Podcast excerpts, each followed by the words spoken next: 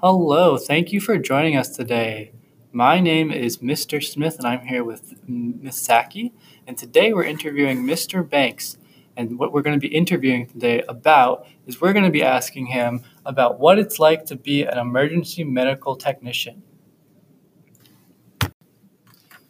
Alrighty, so Mr. Banks, what are the essential job duties? Well, there's really three different types of EMTs. The basic EMT cares for patients at the scene of an accident and while transporting them to the hospital. These EMTs have the skills to assess a patient's condition and to manage their respiratory or breathing, their cardiac or their heart, or trauma emergencies.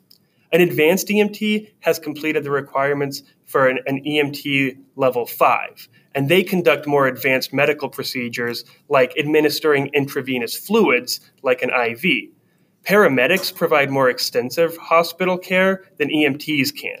But EMTs can give medications orally or intravenously through the veins and interpret electrocardiograms.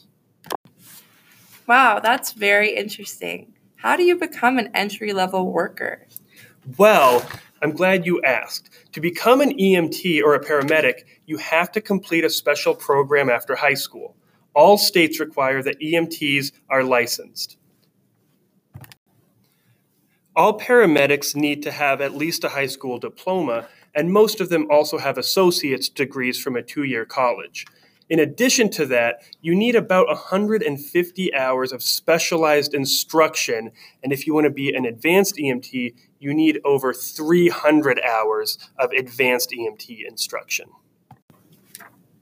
Wow, that's very cool. I didn't know that. Um, what are the pay and the benefits? Most paramedics get paid by the hour, an average of 12 to $14 hourly. The median salary of a paramedic is $31,000. But we also get good benefits.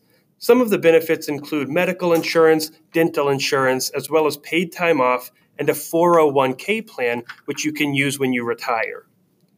There's other benefits too, like the satisfaction of helping people in need or being part of a team.